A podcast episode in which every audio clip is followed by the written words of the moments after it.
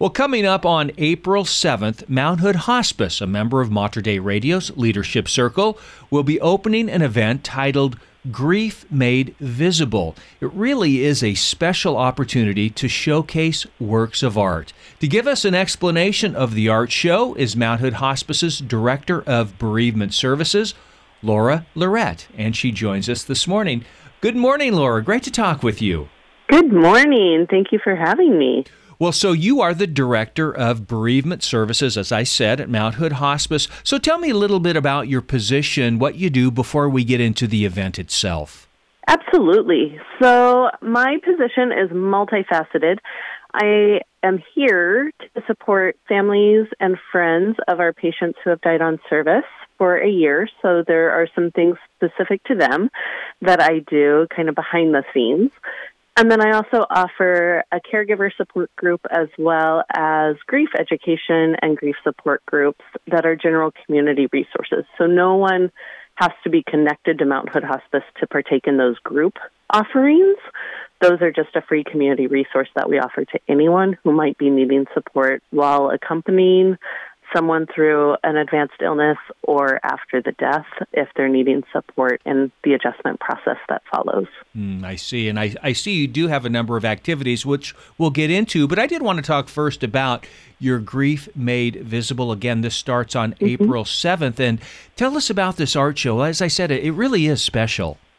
Yes, we are thrilled to be offering it. It's the first time we're doing something like this. And I am fortunate in that for the last six months, I have had an art therapy student from Lewis and Clark's master's program with me who's been doing some art groups. And this term, she asked if we could maybe do some kind of exhibition of the work that's being created in those groups that she's been offering, which has now snowballed into inviting all of our past cohorts of writing groups to share their work as well, and a local coffee shop, the Ant Farm Cafe in Sandy, Oregon, where we're based, is going to be hosting that show for the month of April.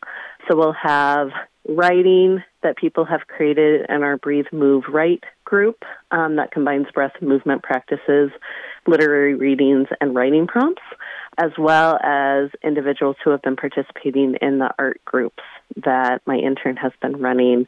Um, so we'll have some visual art displays as well that will be open and available during business hours at the Ant Farm for people to go see the whole month of April. And the official show open, opening is Friday, April 7th from 5 to 7 p.m. And this is going to go all April, all through April? Yeah, it'll be on display through the month of April. They do a first Friday show opening every month for whatever art is being displayed that month. And then it stays up for the entire month of the show. Oh, wonderful. So, have you had an opportunity to view or read any of the uh, things that are going to be on display? Yes. So, um, I am the one who does all of our groups. So I've gotten to actually be part of the creation process for all of them. But a lot of our members have submitted writings that they've done in past groups, um, and they're really just powerful, vulnerable, beautiful um, renderings of the complexity and scope that grief can take us. It's not just about sorrow and sadness.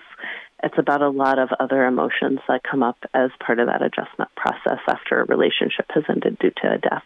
Right, and I've got to believe too, this is somewhat of a outlet for folks, if you will, to be able to express themselves. Absolutely. The purpose behind the groups is to really help people create some internal resources for themselves to support themselves when those feelings get intense. And a wonderful side effect of being in a group is that they also make connection with each other. They hear other people telling their stories with different details and so it really can help break down the isolation that is pretty common for folks who are adjusting after a death loss. There's this weird sense of timelines in our community that after three months people should just be over it, and after a year they should definitely have moved on. And none of that is actually true. Those natural supports start falling away pretty soon after a death loss, but for the person who's grieving, it can last for a really long time because there's infinite numbers of losses that accompany the death of someone. There's an identity transformation that usually happens. And so having a space where people are able to really connect and create community and hear each other and hold whatever is coming up and the wide range of emotions that might be coming up has been a really beautiful mm-hmm. thing to witness. And the writings and the artwork that are coming out of it show show the intensity of people's experiences in that adjustment mm-hmm. process. Again, we're speaking with Laura Lirette. She is Mount Hood Hospice's Director of Bereavement Services. They will be starting a Grief Made Visible art show on April 7th from 5 to 7 p.m. Going to be at the Ant Farm in Sandy, Oregon, and that'll run all through the month of April. I have to believe, too, Laura, that through programs like this, it is an opportunity for folks who are going through grief with the loss of a loved one to develop some friendships there too and some relationships with people that they are working with in this process. Yes, so it's been really fascinating. Even with our online groups where people aren't physically sharing space, I always leave the chat box open as kind of a, a substitute for the parking lot. And it's not uncommon for people to let me know that they're getting together for coffee or going on walks or getting together to just continue that support or sending messages to check in with each other. And the same thing is happening now that we have in person groups. It's pretty common that the folks who come to our in person group go out to lunch together afterwards. That's not something I organize. It just seems to spontaneously happen fairly regularly that that's what occurs. And so it's really building that social support network of people who understand and can hold whatever somebody might need to have witnessed um, right. during their journey. Mm. You're absolutely right. Yeah, and, and you have other events and activities going on throughout the year too. Even though Grief Made Visible is a new one, but I'm just looking at some of the opportunities that you have there. Some of them that deals with education, like mm-hmm. breathing and living with grief, and uh, some classes in that regard. Tell me about that. Yeah.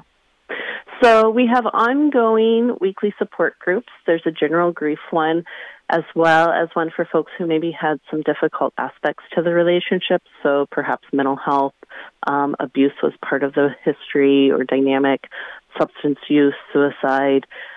There's jagged edges to that relationship. I offer a separate support group for individuals where that might feel more reflective of the relationship because the conversations are different.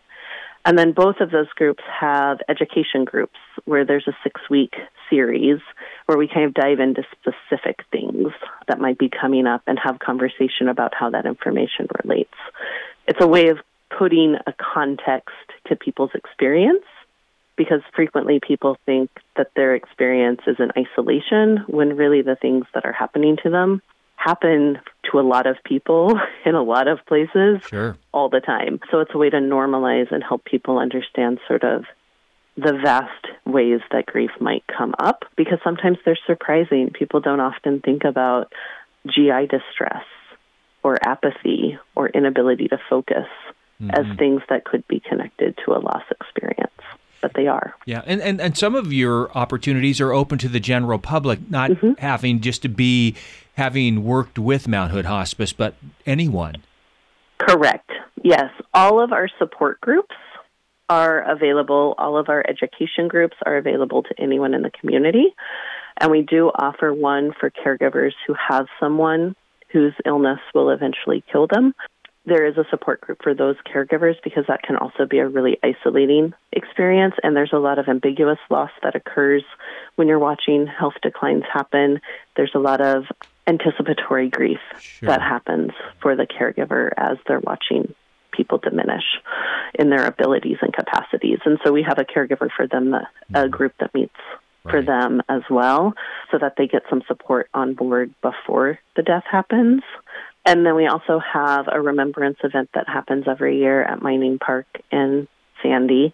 And it's a beautiful event where we frame photos that the community submits. They don't have to be connected to hospice, they don't have to have died in the last year. We have some families that use it as their way of saying hello to their relatives every year. And so they'll send in 10, 12 photos and just add in additional photos if somebody has died more recently. Right. And it's just this beautiful space where we hang the photos along the walkway in the park, and there's these big, gorgeous trees and lots of ferns. And people can just come in during the time that it's open to walk the space, to reflect, to share stories, to see their people in the context of other people's people and realize that this is a human experience.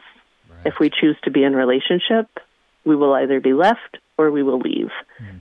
The, those are the only two options. And so the grief process is a natural thing that happens when we engage in relationship with other people. I was just going to say finally too this morning if you could tell folks what's the best way to learn about these programs or to get in touch with you or Mount Hood Hospice. So you're welcome to look at our website. It's mounthoodhospice.org and it's mthoodhospice.org. There's a grief support tab that has all of the group support information on it. And then there's a community services tab that also has information about the time of remembering. That's that remembrance event that happens. You can also just email me. My email address is all over the website, but it's my first initial L and my last name, Lirette, L I R E T T E, at mounthoodhospice.org. Or you can just call our main number and they'll send you my way. I can give you information about whatever you're needing. And that number is 503 668 5545. Uh, excellent. Laura Lirette, she is Mount Hood Hospice's Director of Bereavement Services. Laura, great to talk with you this morning. Thank you for all the really important work that you do in the programs that you have. Thank you so much for having me. It was a pleasure talking with you. All right. Well, have a wonderful day. You too. Take care.